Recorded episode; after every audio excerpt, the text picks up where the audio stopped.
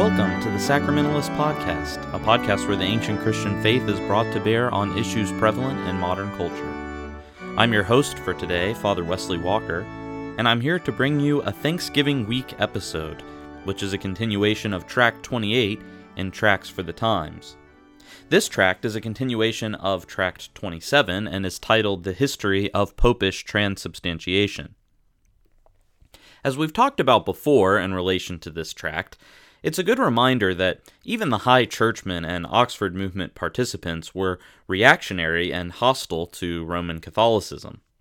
I think it's important to revisit these tracts as a way of understanding the High Churchmen and Tractarian projects, but it's also important to remember that these are stages in a development that ultimately gave way to the more irenic Anglo Catholic movement in the 20th century. One could look to E.L. Mascall's chapters 9 through 11 in Christ, the Christian, and the Church, where he gives an extensive teaching on the Eucharist, as an example of a marked shift in tone and style of engagement with Roman teaching on the subject. However, as I mentioned, today's tract is part of the unfolding of Anglican identity, which eventually brought us to where we are today. So it's important that we review. So here it is Tract 28, Chapter 6 and 7 The History of Popish Transubstantiation. Chapter 6 Romish Objections Considered as Drawn from the Writings of the Fathers. Let us see what props these new builders pretend to borrow from antiquity to uphold their castle in the air, transubstantiation. They use indeed to scrape together many testimonies of the fathers, of the first and middle age, whereby they would fain prove that those fathers believed and taught the transubstantiation of the bread and wine into the natural body and blood of Christ, just as the Roman Church at this day doth teach and believe. We will therefore briefly examine them that it may yet more fully appear that antiquity and all the fathers did not in the least favor the new tenet of transubstantiation, but that that doctrine which I have set down in the beginning of this book was constantly owned and preserved in the Church of Christ. Now, almost all that they produce out of the fathers will be conveniently reduced to certain heads, that we may not be too tedious in answering each testimony by itself. Number one, to the first head belong those that call the Eucharist the body and blood of Christ. But I answer, those fathers explain themselves in many places and interpret those their expressions in such a manner that they must be understood in a mystic and spiritual sense, and that sacraments usually take the name of those things they represent, because of that resemblance which they have with them, not by the reality of the thing, but by the signification of the mystery as we have been shown before out of St. Austin and others. For nobody can deny but that the things that are seen are signs and figures, and those that are not seen, the body and blood of Christ. And that therefore the nature of this mystery is such that when we receive the bread and wine, we also together with them receive at the same time the body and blood of Christ, which, in the celebration of the Holy Eucharist, are as truly given as they are represented. Hence came into the church this manner of speaking the consecrated bread is Christ's body. Number two, we put in the second rank those places that say that the bishops and priests make the body of Christ with the sacred words of their mouth, as St. Hierom speaks in the epistle to Hel- Heliodorus and St. Ambrose and others.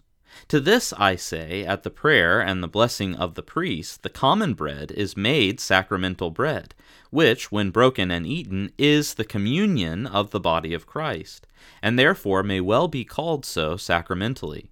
For the bread, as I have often said before, doth not only represent the body of our Lord, but also being received, we are made truly partakers of that precious body. For so saith St. Hierom, the body and blood of Christ is made at the prayer of the priest.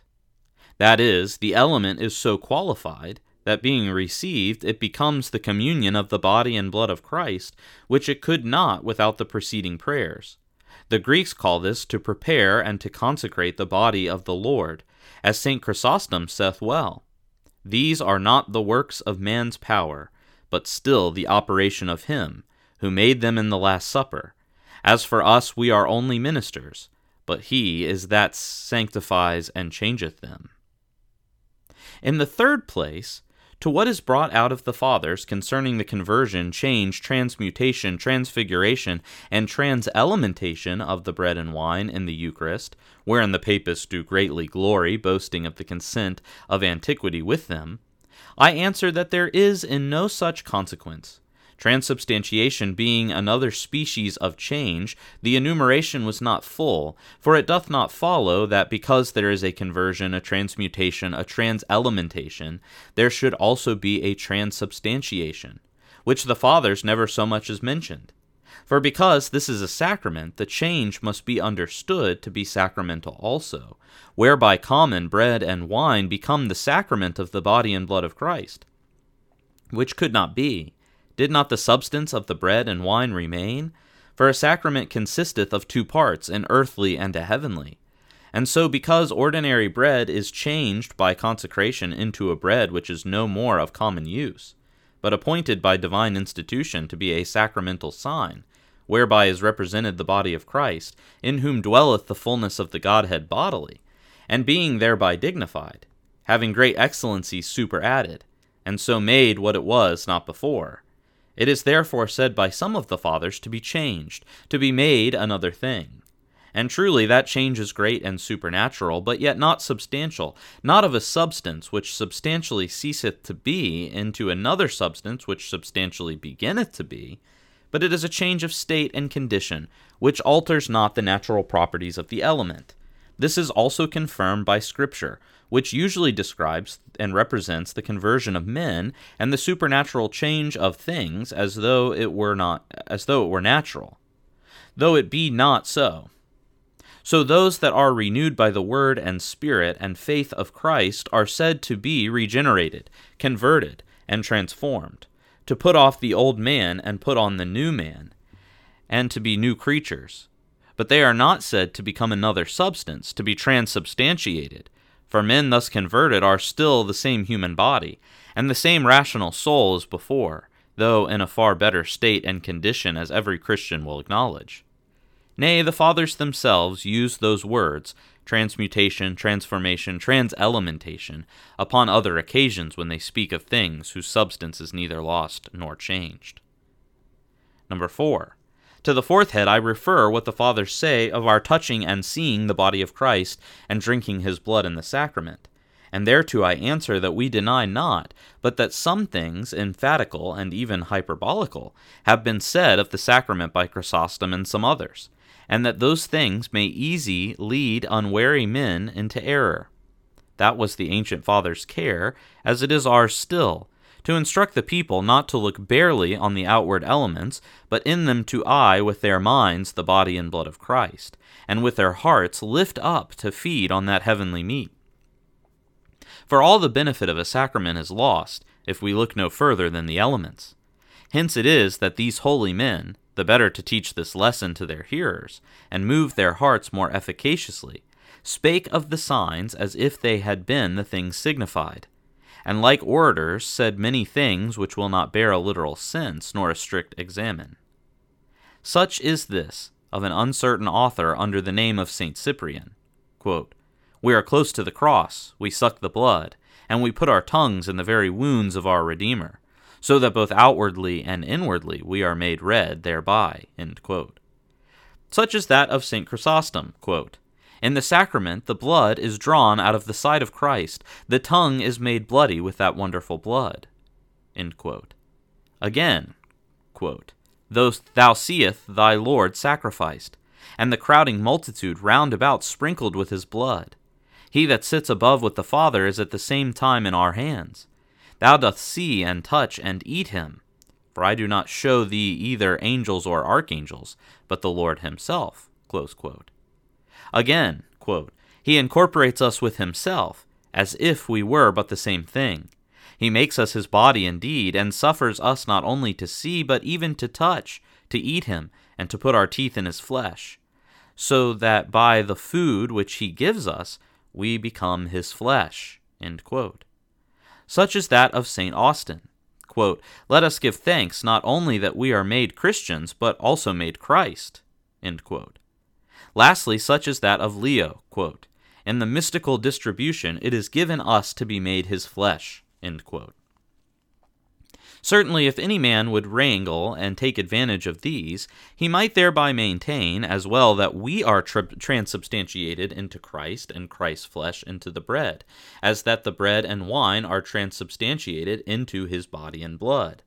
But Protestants, who scorn to play the sophisters, interpret these and the like passages of the Fathers with candor and ingenuity, as it is most fitting they should.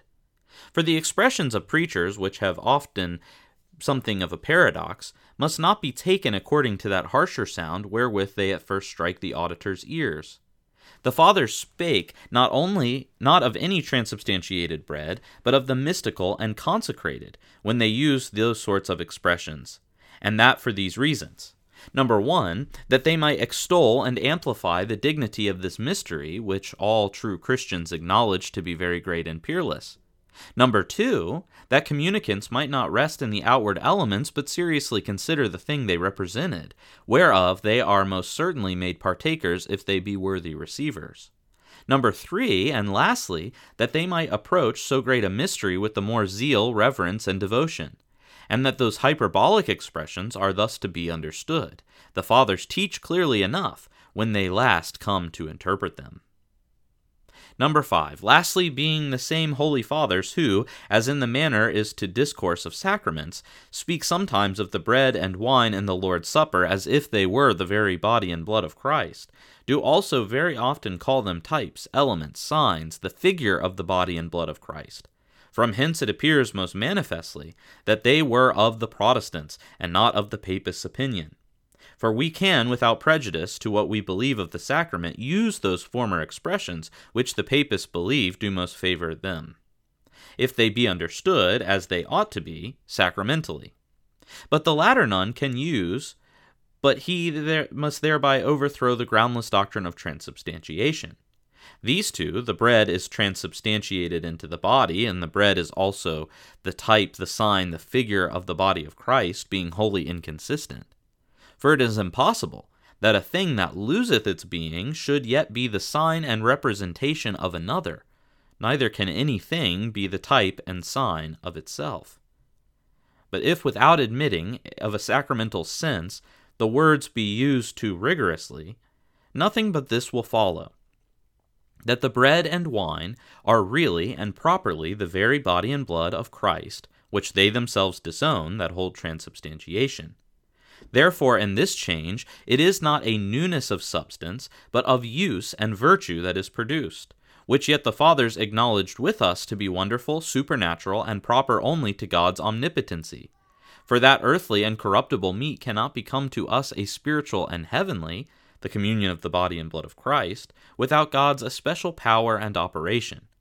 And whereas it is far above philosophy and human reason that Christ, from heaven, where alone he is locally, should reach down to us the divine virtue of his flesh, so that we are made one body with him. Therefore, it is as necessary as it is reasonable that the Father should tell us that we ought, with singleness of heart, to believe the Son of God, where he saith, This is my body, and that we ought not to measure this high and holy mystery by our narrow conceptions, or by the course of nature for it is more acceptable to God with an humble simplicity of faith to reverence and embrace the words of Christ than to wrest them violently to a strange and improper sense, and with curiosity, presumption, to determine that what exceeds the capacity of men and angels. Chapter 7 History of the Rise of the Romish Doctrine of Transubstantiation. We have proved it before that the leprosy of transubstantiation did not begin to spread over the body of the church in a thousand years after Christ. But at last, the thousand years being expired, and Satan loosed out of his prison to go and deceive the nations, and compass the camp of the saints about, then to the great damage of Christian peace and religion, they began here and there to dispute against the clear, constant, and universal consent of the fathers, and to maintain the new started opinion. It is known to them that understood history what manner of times were there then, And what were those bishops who then governed the Church of Rome? Sylvester Second, John the nineteenth and twentieth, Sergius the fourth, Benedictus the eighth, John the twenty-first, Benedict the ninth, Sylvester the third, Gregory the sixth, Damasus the second, Leo the ninth, Nicholas the second, Gregory the sixth, or Hildebrand, who tore to pieces the Church of Rome with grievous schisms, cruel wars, and great slaughters. For the Roman pontificate was come to that pass, that good men being put by, they whose life and doctrine were pious being oppressed, none could obtain that dignity, but they that could bribe best, and were most ambitious. In that unhappy age, the learned were at odds about the presence of the body of Christ in the sacrament, some defending the ancient doctrine of the Church, and some the new sprung up opinion. Fulbert, Bishop of Chartres, AD 1010, was tutor to Berengarius, whom we shall soon have occasion to speak of, and his doctrine was altogether conformable to that of the primitive church, as appears clearly out of his epistle to Adeodatus, wherein he teacheth, quote, that the mystery of faith in the Eucharist is not to be looked on with our bodily eyes, but with the eyes of our mind. For what appears outwardly, bread and wine, is made inwardly the body and blood of Christ. Not that which is tasted with the mouth, but that which is relished by the heart's affection. Therefore, saith he, prepare the palate of thy faith, open the throat of thy hope, and enlarge the bowels of thy charity, and take that bread of life which is the food of the inward man. Again, quote, the perception of a divine taste proceeds from the faith of the inward man, whilst by receiving the saving sacrament Christ is received into the soul. All this is against those who teach in too gross a manner that Christ in this mystery enters carnally the mouth and stomach of the receivers. Fulbert was followed by Berengarius, his scholar, archdeacon of Angers in France, a man of great worth by the holiness both of his life and doctrine. Berengarius stood up val- valiantly in defense of that doctrine which 170 years before was delivered out of God's Word and the Holy Fathers in France by Bertram and John Erigena, and by others elsewhere, against those who taught that in the Eucharist neither bread nor wine remained after the consecration. Yet he did not either believe or teach, as many falsely and shamelessly have imputed to him, that nothing more is received in the Lord's Supper but bare signs only, or mere bread and wine.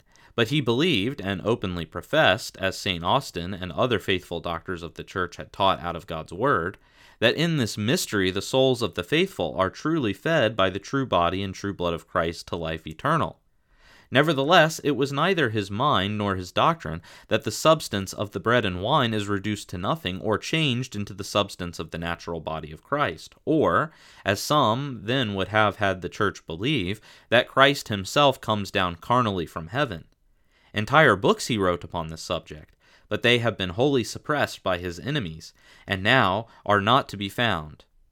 Yet what we have of him, in his greatest enemy Lanfranc, I here set down Quote, By the consecration at the altar, the bread and wine are made a sacrament of religion, not to cease to be what they were, but changed into something else, and to become what they were not. Agreeable to what St. Ambrose had taught. Again, quote, there are two parts in the sacrifice of the church. This is according to St. Irenaeus the visible sacrament and the invisible thing of the sacrament. That is the body of Christ. Again, quote, the bread and wine which are consecrated remain in their substance, having a resemblance with that whereof they are a sacrament, for else they could not be a sacrament. Lastly, quote, Sacraments are visible signs of divine things, but in them the invisible things are honored. All this agrees well with St. Austin and other fathers above cited. He did not, therefore, by this doctrine, exclude the body of Christ from the sacrament, but in its right administration he joined together the things signified with the sacred sign, and taught that the body of Christ was not eaten with the mouth in a carnal way, but with the mind and soul and spirit. Neither did Berengarius alone maintain this orthodox and ancient doctrine. For Sigebert, William of Malmesbury, Matthew Paris and Matthew of Westminster make it certain that almost all the French, Italians, and English of those times were of the same opinion, and that many things were said, writ, and disputed in its defense by many men, amongst whom was Bruno, the bishop of the same church of Angers. Now this greatly displeaseth the papal faction, who took great care that those men's writings should not be delivered to posterity, and do now write that the doctrine of Berengarius, owned by the fathers and maintained by many famous nations, skulked only in some dark corner or other. The first pope who opposed himself to Berengarius was Leo IX, a plain man indeed, but too much led by Humbert and Hildebrand. For as soon as he was desired, he pronounced sentence of excommunication against Berengarius, absent and unheard. And not long after, he called a council of Vercelli, wherein John Erigena and Berengarius were condemned upon this account, that they should say that the bread and wine in the Eucharist are only bare signs, which was far from their thoughts, and further yet from their belief. This roaring, therefore, of the lion frightened not Berengarius, Nay, the Gallican churches did also oppose the Pope and the synod and his synod of Vercelli, and defended Berengarius, the oppressed truth. To Leo succeeded Pope Victor II, who, seeing Berengarius could not be cast down and crushed by the fulminations of his predecessor, sent his legate to Hildebrand into France, and called another council of Tours where Berengarius, being cited, did freely appear, and whence he was freely dismissed after he had given it under his hand, that the bread and wine and the sacrifice of the church are not shadows and empty figures, but and that he held none other but the common doctrine of the church concerning the sacrament. For he did not alter his judgment, as modern, modern papists give out, but he persisted to teach and maintain the same doctrine as before, as Lanfranc complains of him. Yet his enemies would not rest satisfied with this, but they urged Pope Nicholas II, who, within a few months that Stephen X sate, succeeded Victor without the emperor's consent, to call a new council at Rome against Berengarius, for that sensual manner of presence by them devised to the great dishonor of Christ being rejected by Berengarius, and he teaching as he did before that the body of Christ was not present in such a sort as that it might be at pleasure brought in and out, taken into the stomach, cast on the ground, trod under foot, and bit or undevoured by any beasts, they falsely charged him as if he had denied that it is present at all and hundred and thirteen bishops came to the council to obey the pope's mandate. Berengarius came also. Quote, and, as Sigonius and Leo Ostiensis say, when none present could withstand him, they sent for one Alber- Albericus, a monk of Mount Cassin, made cardinal by Pope Stephen, who, having asked seven days' time to answer in writing, brought at last his scroll against Berengarius. The reasons and arguments used therein to convince his antagonist are not now extant, but whatever they were, Berengarius was commanded presently without any delay to recant in that form prescribed and appointed by Cardinal Humbert, which was thus quote, I, Berengarius, assent to the Holy Roman and Apostolic See, and with my heart and mouth do profess that I hold that faith concerning the sacrament of the Lord's table, which our Lord and venerable Pope Nicholas and this sacred council have determined and imposed upon me by their evangelic and apostolic authority, to wit, that the bread and wine which are set on the altar are not after the consecration only a sacrament, sign, and figure, but also the very body and blood of our Lord Jesus Christ. Thus far, it is well enough, but, but what follows is too horrid and is disowned by the papists themselves. And that they, the body and blood, are touched and broken with the hands of the priests, and ground with the teeth of the faithful, not sacramentally only, but in truth and sensibility. This is the prescript of the recantation imposed on Berengarius, and by him at first rejected, but by imprisonment and threats and fear of being put to death, at last extorted from him.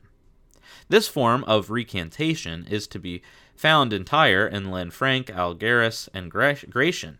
Yet the glosser on Gratian, John Semeca, marks it with this note quote, Except you understand well the words of Berengarius, and he should have rather have said of Pope Nicholas and Cardinal Humbertus, quote, You shall not fall into a greater heresy than his was, for he exceeded the truth and spake hyperbolically.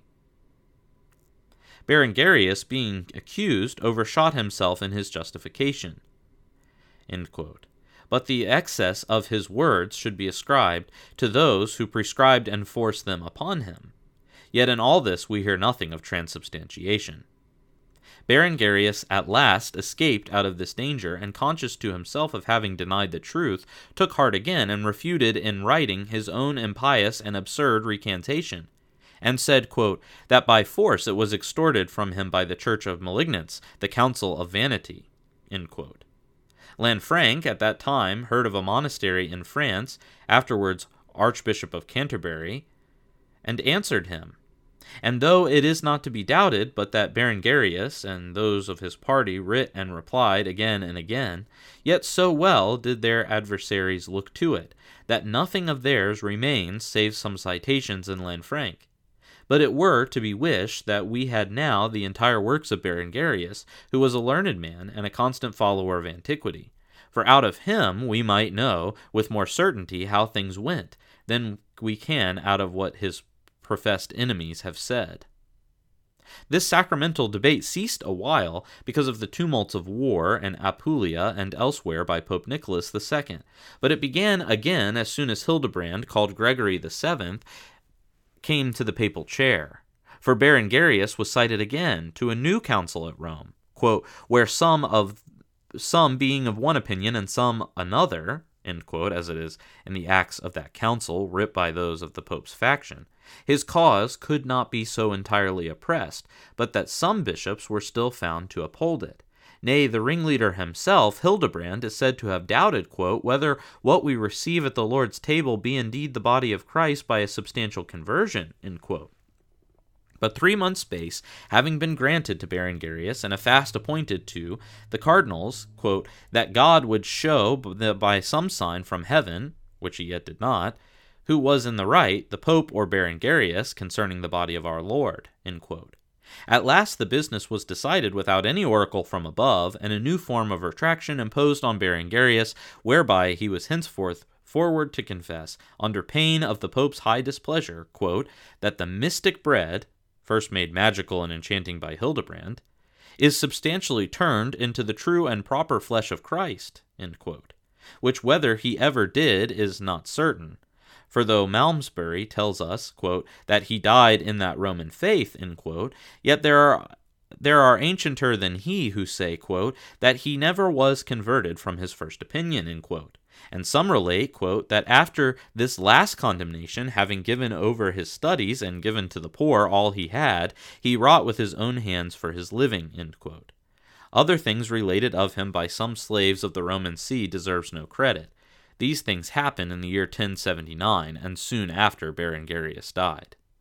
Berengarius, being dead, the orthodox and ancient doctrine of the Lord's Supper which he maintained did not die with him, for it was still constantly retained by St. Bernard, abbot of Clairvaux, who lived about the beginning of the twelfth century. In his discourse on the Lord's Supper, he joins together the outward form of the sacrament and the spiritual efficacy of it as the shell and the kernel, the sacred sign and the thing signified. The one he takes out of the words of, insti- of the institution, and the other out of Christ's sermon in the sixth of St. John. And in the same place, explaining that sacraments are not things absolute in themselves, without any relation, but mysteries wherein, by the gift of a visible sign, an invisible and divine grace with its body and blood of Christ is given, he saith, quote, that the visible sign is as a ring, which is given not for itself or absolutely, but to invest and give possession of an estate made over to one. Now, as no man can fancy that the ring is substantially changed into the inheritance, whether lands or houses, none also can say with truth or without absurdity that the bread and wine are substantially changed into the body and blood of Christ. But in his sermon on purification, which none doubts to be his, he speaks yet more plainly. Quote, the body of Christ and the sacrament is the food of the soul, not of the belly. Therefore we eat him not corporally, but in the manner that Christ is meat. In the same manner we understand that he is eaten. Also in his sermon on St. Martin, which undoubtedly is his also, quote, To this day the same flesh is given to us, but spiritually, therefore not corporally. for the truth of things spiritually present is certain also. The thirteenth century now follows, wherein, the world growing both older and worse, a great deal of trouble and confusion there was about religion so that now there remained nothing but to confirm the new tenet of transubstantiation and impose it so peremptorily on the Christian world that none might dare so much as to hiss against it. This Pope Innocent III bravely performed. He, succeeding Celestine III, at thirty years of age, and marching stoutly in the footsteps of Hildebrand, called a council at Rome in St. John Lateran, and was the first that ever presumed to make the new devised doctrine of transubstantiation an article of faith necessary to salvation, and that by his own mere authority. In the fifteenth century, the Council of Constance, which by a sacrilegious attempt took away the sacramental cup from the people and from the priests when they do not officiate, did wrongly condemn Wycliffe, who was already dead, because amongst other things he taught with the ancients quote, that the substance of the bread and wine remains materially in the sacrament of the altar and that in the same sacrament no accidents of bread and wine remain without a substance which two assertions are most true by these any considering person may easily see that transubstantiation is a mere novelty nor warranted either by scripture or antiquity. Invented about the middle of the 12th century out of some misunderstood sayings of some of the fathers, confirmed by no ecclesiastical or papal decree before the year 1215, afterwards received only here and there in the Roman Church, debated in the schools by many disputes, liable to many very bad consequences, rejected, for there was never those wanting that opposed it, by many great and pious men until it was maintained in the sacrilegious Council of Constance and at last, in the year 1551, confirmed in the Council of Trent by a few Latin bishops, slaves to the Roman see, imposed upon all under pain of an anathema, to be feared by none, and so spread too far by the tyrannical and most unjust command of the Pope, so that we have no reason to embrace it until it shall be demonstrated that except the substance of the bread be changed into the very body of Christ, his words cannot possibly be true, nor his body present, which will never be done. This concludes our reading for the day, tract 28. If you like what we're doing here at the Sacramentalist, make sure to follow us on Facebook and Twitter, rate, review, and subscribe to us wherever you get your podcasts, and share us with your friends. You can also email us with feedback or show ideas at thesacramentalists at gmail.com. The peace of God, which passeth all understanding, Keep your hearts and minds in the knowledge and love of God and of His Son, Jesus Christ, our Lord. The blessing of God Almighty, the Father, the Son, and the Holy Ghost be with you and remain with you always.